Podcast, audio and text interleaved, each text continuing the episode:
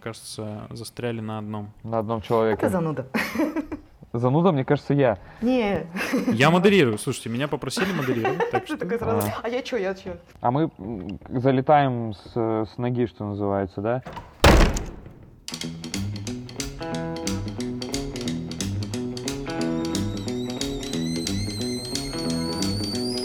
Точка кипения.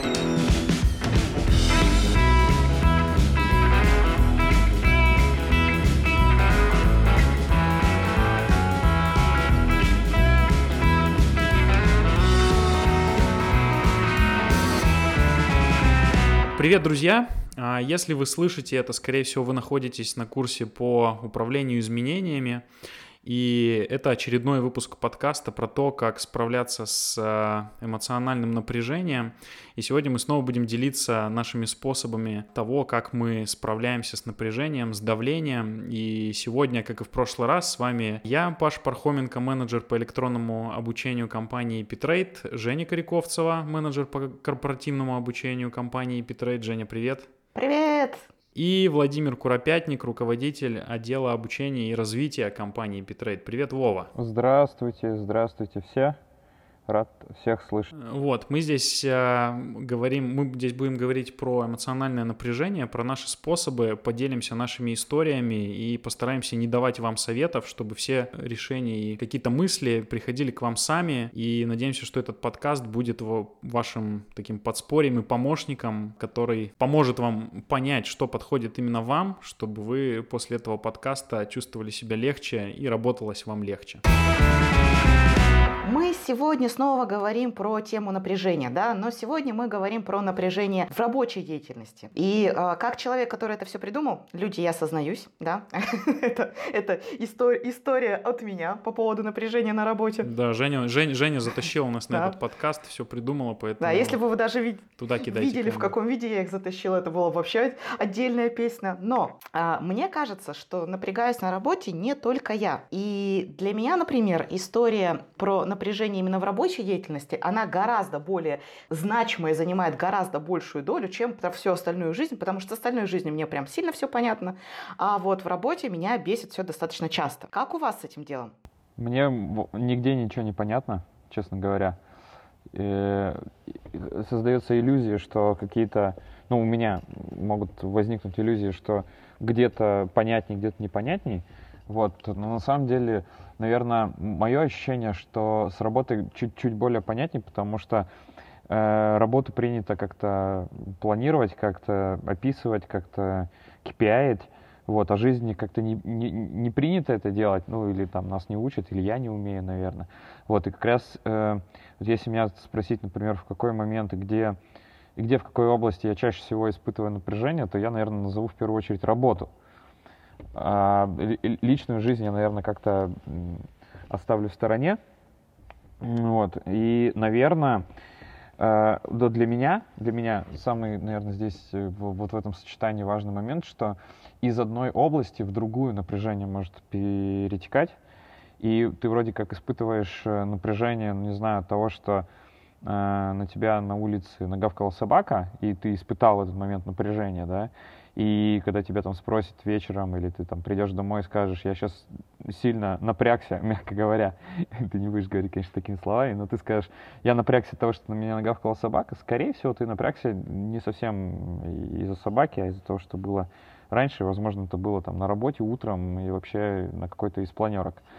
Короче, это такие очень связанные для меня вещи, и напряжение в одном э, вытягивает напряжение в другом, и оказывает влияние на другое, и кажется, что те советы или там те, ну, тот опыт, который мы сегодня там как-то озвучим, он может быть применим везде, главное понимать, откуда причины тянутся. Где ну, забавно, тянутся. Что мы сегодня будем говорить, наверное, не про причины, а про как работает со следствием. Знаешь, я думаю, что это очень круто в любом случае, потому что сейчас из того, что говорит Вова, я напряжение, знаете, сейчас увидела как некий мусор, да? Ну, то есть, неважно, в какой зоне э, ты немножко приберешься. В любом случае точно станет легче. Точно станет легче. А, и поэтому давайте поговорим, что же с этим делать. Я как человек с синдромом отличницы, о котором я буду как раз сейчас рассказывать, пустите, пустите девочку вперед, можно? Выходи к доске, Женя. Да-да-да-да-да, вот это страшно, это реально страшный сон вот этот. Ну, для отличницы это, наверное, не страшный, она-то всегда знает, что в доске сказать. Ну, нет, нет. А, знаете, вообще мне кажется, что тут есть еще и гендерная тема, потому что а, мне кажется, что а, девочки сильно более эмоциональны, чем мальчики, но я, по крайней мере, отчетливо это ощущаю по своим бизнес-коллегам и партнерам. Там, где я уже по пятнадцать раз поистерила, поорала, там, мои коллеги очень, очень спокойно говорят, что типа, ну, господи, ну, ну, ошиблись. Но меня вот, например, как человека эмоционального и вот как раз которому почему-то важно все сделать, идеально и правильно, ну, это, знаете, травмы детства, все такое, я напрягаюсь очень часто. И в этом случае вот этот вот вариант, мне кажется, мальчуковый, про «успокойся», да, ну, типа, ну, успокойся, господи. Ну, не про, вот программист мой говорит, да, успокойся, очень спокойным тоном. Мне в этот момент хочется оторвать ему что-нибудь, что голову, руки, ноги, потому что успокоиться для меня, например, как для эмоционального человека, вообще не вариант. И поэтому у меня есть способ, который помогает мне всегда. И именно поэтому программист, мне кажется, ходит еще с двумя руками и ногами. И все живы пока. Я дышу. Есть очень крутая техника, которая мне научили где-то в школе, в старших классах, когда я ходила на актерский тренинг. Там же много работают э, с телом и с голосом, и поэтому есть техника дыхания четыре на четыре. Когда мы вдыхаем на четыре счета, раз, два, три, четыре, делаем паузу на четыре счета, раз, два, три, четыре, выдыхаем на четыре счета и снова пауза. То есть получается такой квадрат дыхания. А я помню смутно, но я помню, что мне рассказывали некое физиологическое обоснование этой истории, что за счет глубоких вдохов кровь насыщается кислородом, это все как-то там попадает куда-то в нужные полезные места. Я, кстати, слышал историю, ну не историю, а научное обоснование, что дыхание — это один из немногих, как это называется, неосознанных процессов, которые мы можем контролировать. Кстати, да, да, потому что эмоцию, ну, в моменте пика, да, эмоции очень сложно отконтролировать, поэтому я всегда, когда понимаю, что вот сейчас я начну, например, орать или истерить, я вот беру вот эту паузу, несколько раз дышу на вот эти вот четыре счета, это снижает у меня пик эмоций, ну, то есть и накал, люди остаются живы, и меня в этот момент отпускает. Вот я уже, получается, ну, что, лет пятнадцать это использую, ну, прям долго, и мне пока помогало всегда. Поэтому я прям вот в клювике принесла вам эту технику, товарищи. Товарищи, дорогие люди, слушатели, мне кажется, она бесконечно крута. Но вообще дыхательные практики — это же такая очень неотъемлемая часть очень, много, очень многих других практик, назовем это так. Ну, в частности, да, философия йоги, она очень сильно связана с дыхательными упражнениями, дыхательными практиками. И как раз-таки биологическое свойство этого процесса как раз связано, да, с насыщением кислородом. Я не знаю, не, не являюсь каким-то специалистом в медицине, в биологии, в человеческом устройстве организма, вот, но могу сказать, что многие люди испытывают какие-то колоссальные эмоциональные всплески, какие-то, ну, они называют это прозрениями или какими-то, ну, серьезными эффектами для своей психики, как раз регулярные дыхательные практики. Мне, у меня было в жизни, когда я был знаком с большим количеством людей, которые занимались регулярно этими практиками, к сожалению, наверное, к счастью, что для этих людей, к сожалению, для той сферы, в которой, которой они погружались, эта сфера была такая, знаете, связана с э, сугубым увлечением поклонения какой-то конкретной личности, ну, такое сектантство было, да, где вот представьте себе на фоне каких-то очень э, серьезных практических упражнений и после сильного, качественного, дыхательного упражнения, там, минут на пятнадцать, когда человеческий организм исключительно пресыщен кислородом, а они э, умудрялись делать так. Мне было просто, просто с методической точки зрения очень интересно, как это делается, э, но они доводили людей до того, что у них, знаете, такая и истерика, апатия, э, слезы и какое-то вот прям абсолютное эмоциональное опустошение. И в этот момент им, знаете, условно там показывают э, э, фотографию лидера. И вот начинают рассказывать о его философии, тем самым людей к себе присоединяют. Я не знаю, как это связано с напряжением, честно говоря, но я слышал как раз об этом. Можно, можно поздравить тебя, что ты больше не знаком, да, с этими людьми? Не, я знаком с этими людьми, просто они, слава богу, или кому-то там, можно сказать, слава какому богу, в какой-то момент э, осознали, что это, э, это большие идеи за не очень э, большими делами, и, соответственно, сами вышли оттуда. Но это история а... про то, что даже дыхание, насколько сильно оно влияет на нас. А, дыхание влияет, и вот когда, например, люди говорят про эмоциональное напряжение и про способ снятия эмоционального напряжения через спорт, через секс, через э, упражнения какие-то, э, всегда называют какие-то вещи э, ну, такие прямые, да, там, я побыл с близким человеком, я позанимался физической нагрузкой, чувствую боль в, э, в, своих, в своих мышцах, да, я отвлек мозг, но э, убеж... упускают, на мой взгляд, тот факт, что в этот момент, когда мы занимаемся какой-то физической нагрузкой, а, начинает учащаться дыхание, начинает происходить как раз более глубокое дыхание, то, о чем, Жень, ты говоришь, а, и начинается большее насыщение кислородом вашего организма. И кажется, что у этого тоже есть эффект, который не все называют сразу, вот, но это тоже влияет на вот это вот отсутствие после этого такого напряжения, от которого мы хотим уйти, напряжение какое-то другое, может быть, в мышцах, но напряжение в мозгу, например, оно в этот момент снижается. Я по себе это чувствую. Да. Я вспомнил про дыхание, на самом деле, когда... Точнее, не вспомнил, а вспомнил про медитацию, когда ты сказала про дыхание, потому что я очень сильно в своей жизни, ну, по крайней мере, из того, что я вижу, подвержен такой фрустрации, когда руки опускаются, апатии, ну, в таком состоянии, похожем на депрессию, хотя это громкое слово. Короче, дыхание реально помогло именно в процессе медитации настолько, что я даже не ожидал, насколько это может помочь. Тогда было что-то двадцать четыре года, по-моему.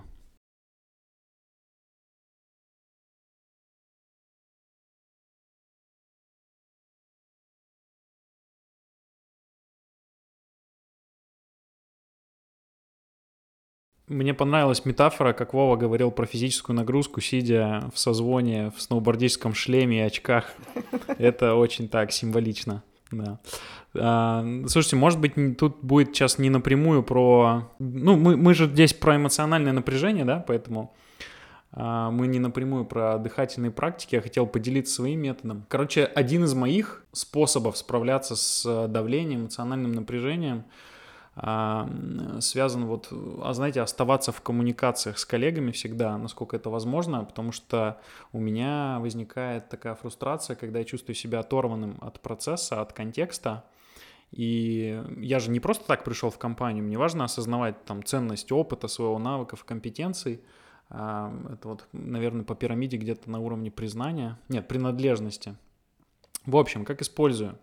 По возможности, если там контекст позволяет, я иду на контакт первый в какой-то задаче. То есть мне абсолютно не стрёмно написать, когда у меня есть достаточно сформулированный, ясно запрос. И в процессе коммуникации с коллегами чувствую себя частью этого процесса и понимаю, что изолироваться от задач вообще не выход. Потому что когда я изолируюсь, у меня начинает возникать вот это вот давление.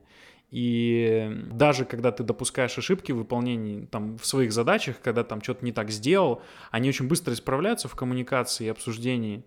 И вот таким вот образом даже, там, не знаю, я понимаю, что я, может быть, что-то сделал неправильно, но постоянно общаясь со своими коллегами, я понимаю, что мне будет легче.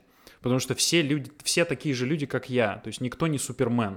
Вот это очень здорово мне в свое время помогло понять, как мне со своим напряжением справляться, потому что для меня это было, это была вот прям фрустрация такая. Что скажете?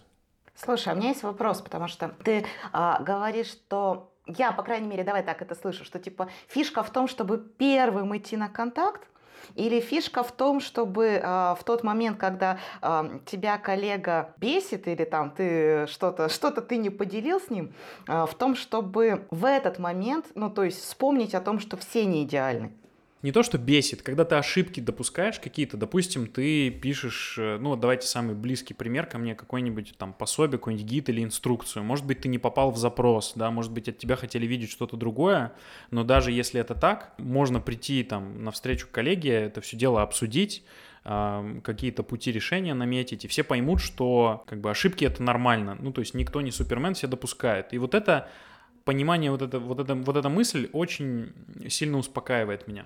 О, слушай, да, я теперь, я теперь о, услышала важный для себя акцент, у меня теперь есть вопрос э, к Вове, потому что это же, знаешь, про страх ошибки, да? Ну, то есть, особенно, когда какой-то Пост... да, значимый да, для тебя да. человек говорит, что ты как бы плохо сделал, это же всегда вызывает напряжение. Более того, мы же понимаем, что если это, например, говорит твой руководитель любого уровня, это сейчас как бы не намек, да? А это же может сказать руководитель какого-то генерального уровня, да? И ты такой вообще думаешь, как бы, а, как, а выжить-то тут как? А вдруг меня сейчас убьют, уволят, там, не знаю, опять же, оторвут руки, ноги. Mm-hmm. А, и поэтому вот эта история про готовность э, ошибаться, мне кажется, это то, что сильно очень дает много ресурса. Мы про это говорили на прошлом выпуске. Я еще, знаешь, хочу добавить, что часто мы воспринимаем людей, ну, руководителей в худшем цве- свете или цвете, как там правильно, чем они есть на самом деле, и тут больше сказывается наше представление этих людей, а не то, какие они есть и как они будут реагировать. А давай спросим. Ну, вообще, руководитель же сам тоже формирует это представление, и, э, как я понимаю, э, зачастую напряжение возникает в первую очередь тогда, когда есть какая-то непредсказуемость, то есть ты не можешь понять, вот я приду и... Там, принесу какую-то задачу или результат какой-то задачи, или идею, uh, у меня как uh, вероятность, как встретить слона на улице, либо встретить, либо нет. И в данном случае тоже вероятность либо стрельнет, либо не стрельнет. И, uh, наверное, тут uh, рекомендация для руководителей, если вы хотите, чтобы ваши сотрудники не испытывали напряжения от uh, встреч с вами, uh, будьте максимально предсказуемыми. В хорошем смысле. Делайте так, чтобы они понимали, какие, ну, там, какие вещи, или какие подходы, или какие идеи э, вероятнее всего стрельнут.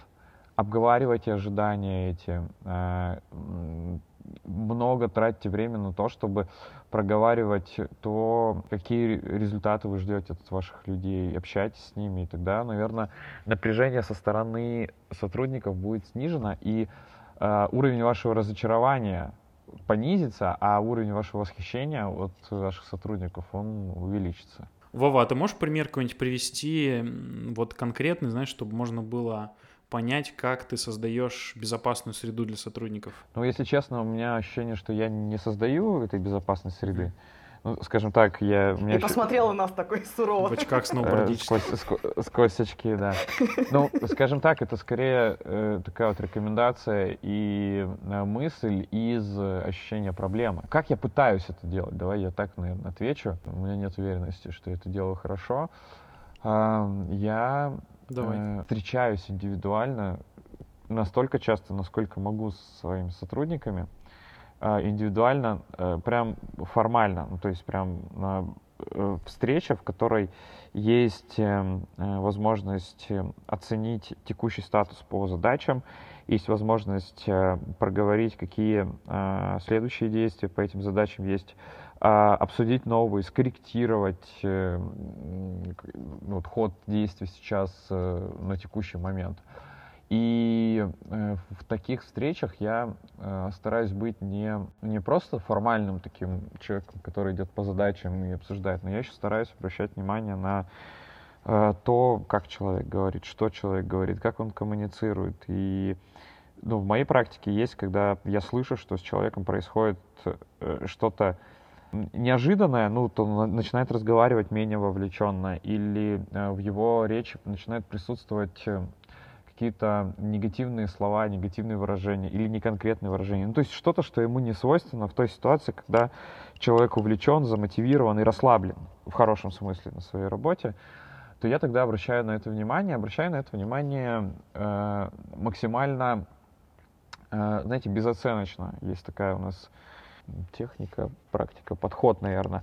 Я почесал голову в районе... Шлемы сейчас. Интересно. Безоценочное, безоценочное наблюдение. Это вот представьте, что вы наблюдаете за какой-то ситуацией. Есть такая присказка, как муха на стекле. Вот представьте, если в комнате, где вы находитесь, например, вы общаетесь с вашим сотрудником тет-а-тет, и вот в комнате, в помещении, где вы находитесь, находится вот муха на стекле. она не обременена мозгом в смысле делать интерпретации. Она вот что видит, то и, и говорит.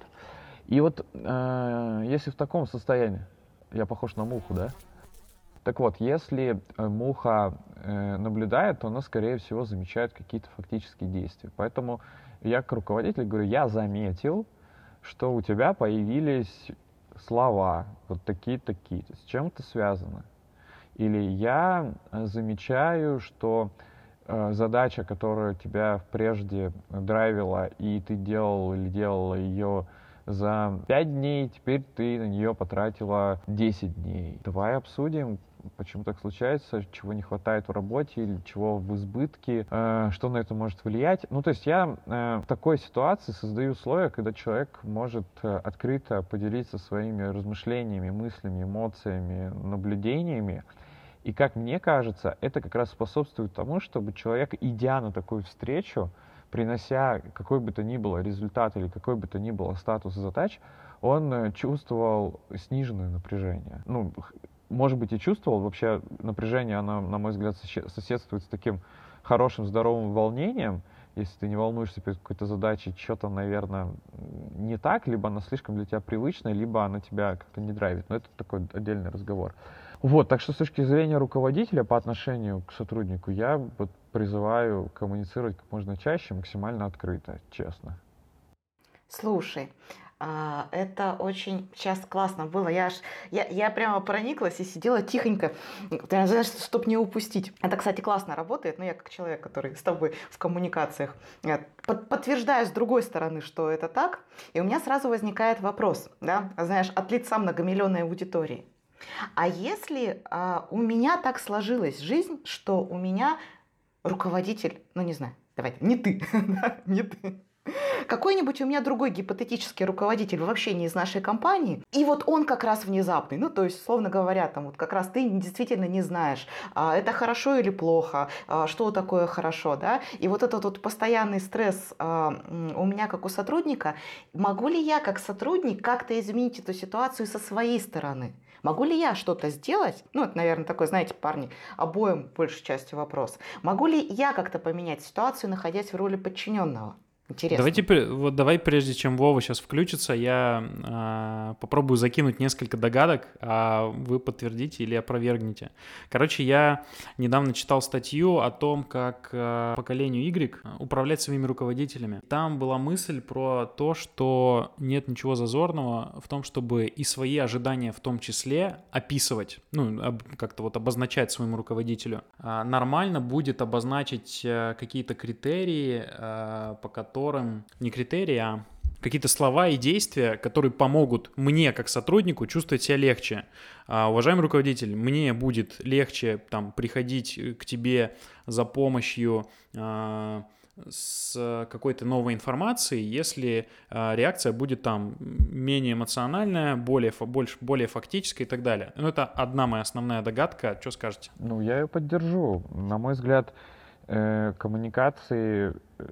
За качество коммуникации отвечают обе стороны, или, скажем так, все стороны, которые участвуют в этой коммуникации. И если одна из сторон, на мой взгляд, ну, недовольна качеством коммуникации или видит возможности, то нет ничего абсолютно ограничивающего, чтобы прийти и сообщить другому человеку о том, что в этой коммуникации что-то настроено неудобно, некомфортно или неэффективно. Вот, это, это, это первая мысль. Вторая мысль — это все-таки о том, что современная э, корпоративная жизнь, и в частности корпоративная жизнь нашей компании, вот как мне это представляется, она все-таки построена так, что э, взаимодействие руководитель-подчиненный, оно все-таки становится более горизонтальным, менее вертикальным. Ну, в том смысле, что есть какие-то задачи, в которых мы со своим руководителем находимся ну, горизонтально, ну, на одном уровне и можем э, ну, действительно вступать в какие-то партнерские э, отношения, в партнерские взаимодействия. Вова, пока не убежали, не убежали сильно далеко, это тенденция или скорее исключение, на твой взгляд? Ну, я сейчас про нашу компанию говорю, и я могу сказать, что в нашей я компании тоже. Это то, что мы строим, то, к чему мы идем, и то, чего бы... вот от лица, наверное, там, менеджмента, да, компании то, что бы мы хотели, чтобы было в коммуникациях между руководителем и сотрудником на любом уровне. Я понимаю, что когда мы говорим про большую компанию, как наша компания, очень сложно, вот там, сидя в каморке, записывая подкаст, говорить о том, что везде, во всех городах, на всех локациях все происходит именно так. Но я здесь скорее о своих мыслях и о тех ну, намерениях, которые есть у, у компании. В общем, некое горизонтальное взаимоотношение, оно приводит к тому, что мы взаимодействуем с нашим сотрудником, и сотрудник взаимодействует со своим руководителем как партнер. И в партнерской позиции действительно уместно говорить о том, что тебя беспокоит, о том, что тебе не нравится, о том, что ты видишь, что можно улучшить. Естественно, это все зависит от того, как выстроены коммуникации. Естественно, это все зависит от того, какова есть история взаимоотношений, от особенностей каждого человека. Но все-таки я верю в то, что такой правильный партнерский подход, открытый, честный, с обеих сторон, он приведет к тому, что вот это вот напряжение во взаимоотношениях между руководителем и подчиненным, оно будет снижаться просто потому, что есть открытый разговор. Ну, погнали, Женя, давай, у тебя есть в копилке еще что-то, я чувствую. У меня всегда же, ты же знаешь, что типа у меня всегда есть в копилке какая-нибудь, какая-нибудь байка. Я, короче, хочу вам рассказать историю а, про второй мой способ, который я а, осознала вот реально в этом году. То есть я жила большую часть жизни и не знала такой простой вещи, и для меня она была прямо открытием. Она звучит как техника «оставь дверь открытой». И рассказал мне ее, короче, руководитель бизнес-клуба Екатеринбурга. Есть э, направление управленческие поединки, и вот как бы по всей России люди тренируются в переговорах в этих управленческих поединках. И вот э, Екатский бизнес-клуб проводил эту, такую тусовку, и организатор этого мероприятия, с которым мы были в одном из э, проектов, э, рассказал мне эту историю в ответ на напряжение, которое у нас возникло. Ну, это как всегда бывает, да, вот эти вот ожидания, проект, что-то пошло не так, все друг друга бесит. И я э, заметила, что в процессе выяснения вот этих вот, ну, как бы косяков, в процессе сложных переговоров Костя всегда э, очень ориентирован на сохранить отношения. Ну, то есть э, я всегда была всю жизнь, реально, я вот прям сознаюсь, ориентирована на, типа, дожать результат. Ну, то есть, а, а мой напарник был всегда, ну, то есть, вот в этих сложных переговорах был ориентирован на сохранить отношения. И я потом у него спрашиваю, говорю, смотри, но у нас же результата нет, ну, то есть, как бы, все плохо, все умерли. И тут он мне рассказывает гениальную историю. Он говорит о том, что смотри, результата нет сейчас, но при этом, если ты после себя оставляешь выжженное поле, испортил со всеми отношения, и люди после коммуникации с тобой тебя ненавидят, ну или я сейчас утрирую, естественно, да, но не ненавидят, а хотя бы ну, не хотят больше с тобой вступать в рабочие отношения, то у тебя результата не будет никогда, потому что все, поле испорчено.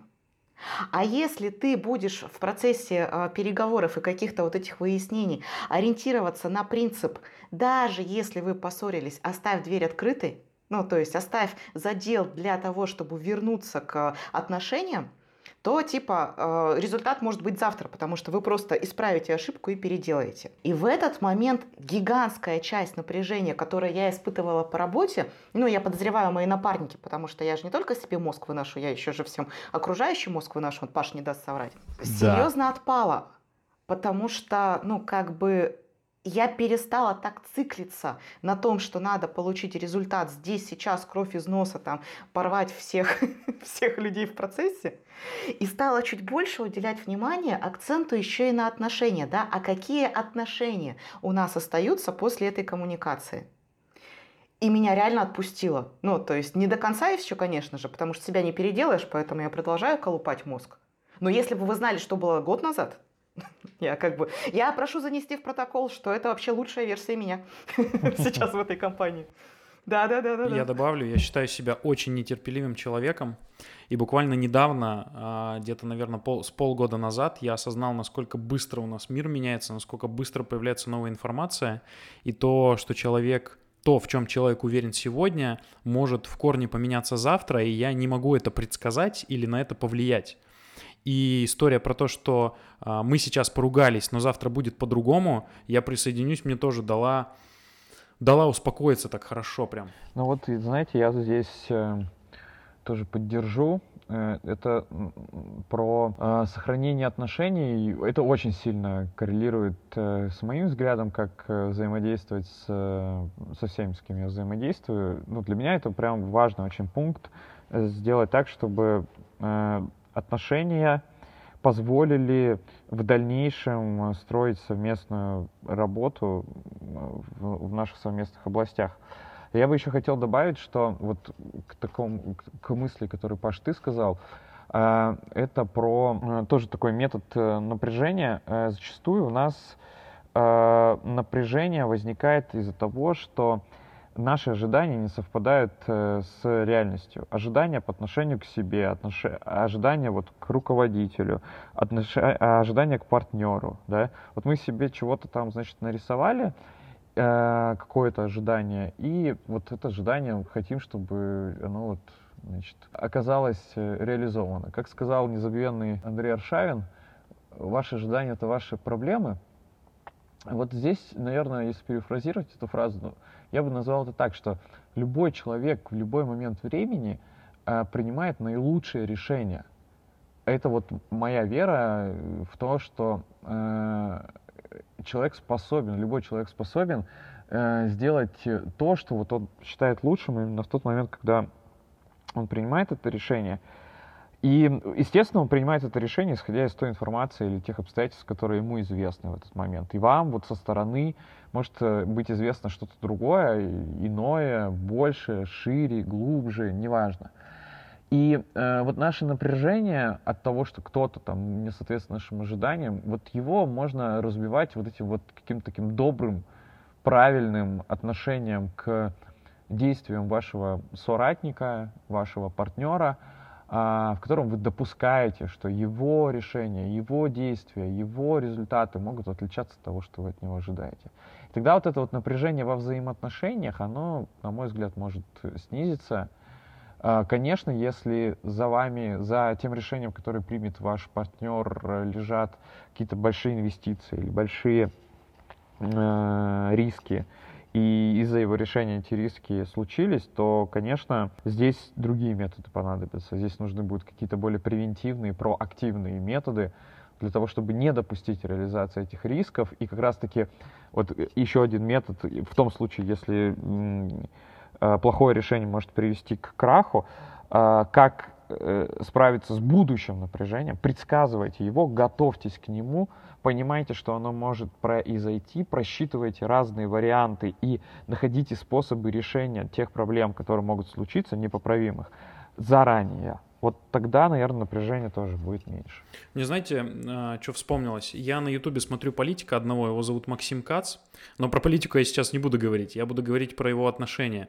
И когда у него возникали, разногла... возникали разногласия с другими политиками, там, с тем же самым, хотя нет, не буду говорить фамилию, когда у него возникали разногласия с другими политиками, он транслировал своим зрителям идею о том, что не все вокруг плохие, а они просто добросовестные, заблуждаются. И это очень здорово укладывается в концепцию. Люди принимают наилучшее решение, исходя из той информации, которая у них есть сейчас.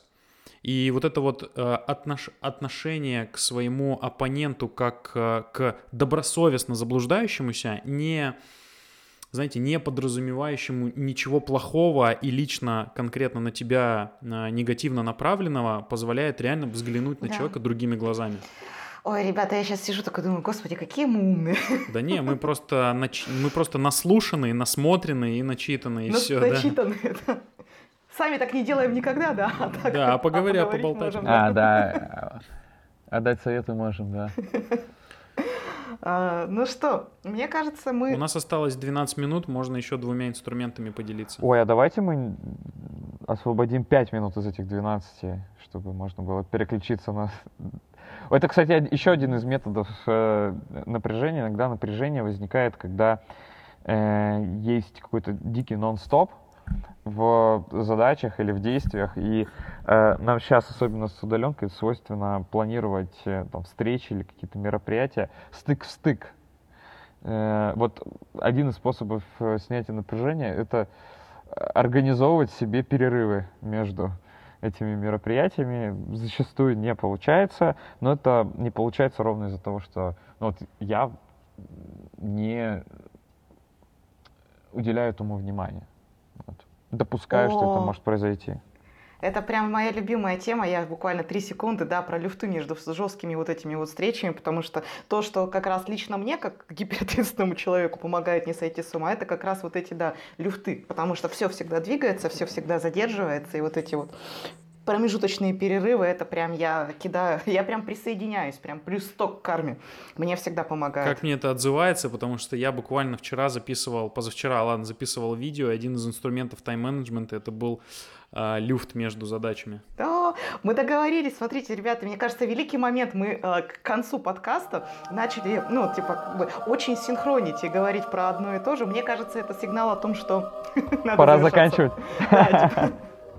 Надо Наверное. было поспорить, а, а что-то мы тут типа такие, да, мы согласны, мы, ну, мы заодно. Ну, у нас, у нас сегодня добрый подкаст, почему бы и нет. Да. В следующий раз делаем злючий подкаст, ладно? В следующий раз надо, да, надо где-нибудь разойтись во мнениях, чтобы, ну ладно, экологично разругаться. Хорошо, поднять напряжение. Хочется какой-то финальной точки, да, ну вот мне. Да, рефлексы, тренерские рефлексы говорят, что должна быть какая-то финальная точка, поэтому я, наверное, точно хочу э, зарезюмировать одну мысль. Э, способов много для того, чтобы, э, для того, чтобы быть такими же умными, как мы, и хотя бы давать советы, хотя бы давать советы, может, не делать, но хотя бы советы. Э, выбери для себя что-то, что тебе ну, классно, и то, что тебе подходит. Это не означает, что э, есть какой-то идеальный способ для всех, да, просто подбери что-то для себя.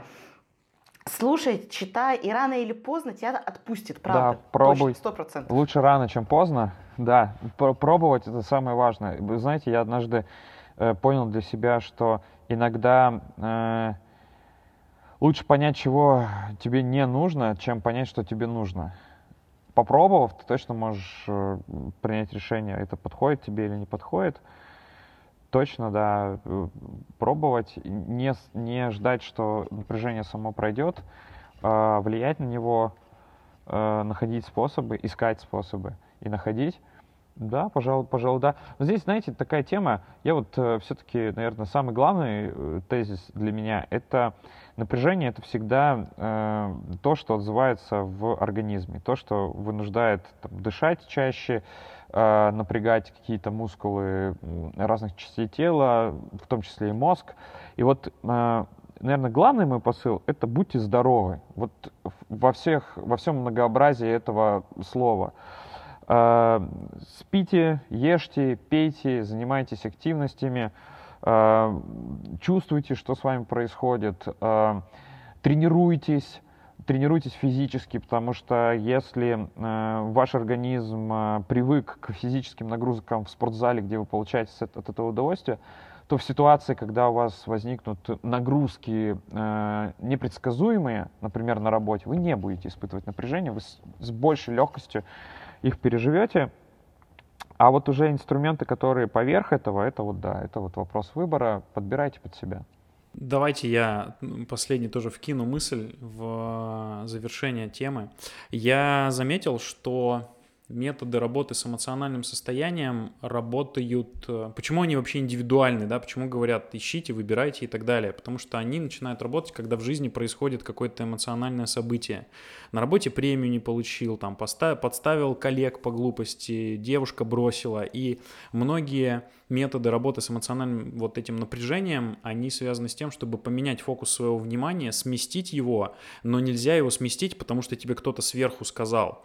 В связи с этим я закину мысль о том, что надо очень внимательно прислушиваться к себе и очень чаще и прям чаще задавать себе вопрос, как я себя чувствую сейчас, нравится ли мне мое состояние или нет.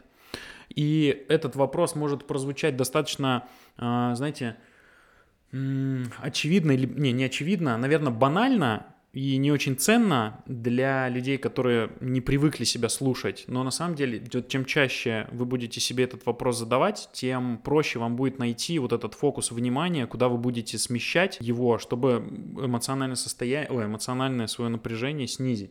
Допустим, я... это вот история про отнестись к человеку не как там, к злобному гаду, а как к человеку добросовестно заблуждающемуся. Это работает только, когда что-то эмоциональное происходит. Аминь. Аминь. Да, здесь сейчас будет небольшой проигрыш, буквально минутку, я сейчас какое-нибудь финальное слово скажу, и мы должны будем все, короче, просто попрощаться, сказать пока и так далее. Друзья, мы, скорее всего, еще продолжим обсуждать тему работы с эмоциональным напряжением, искать какие-то, делиться какими-то инструментами для вас. Будем надеяться, надеемся и верим, что этот, вот этот разговор был для вас полезный.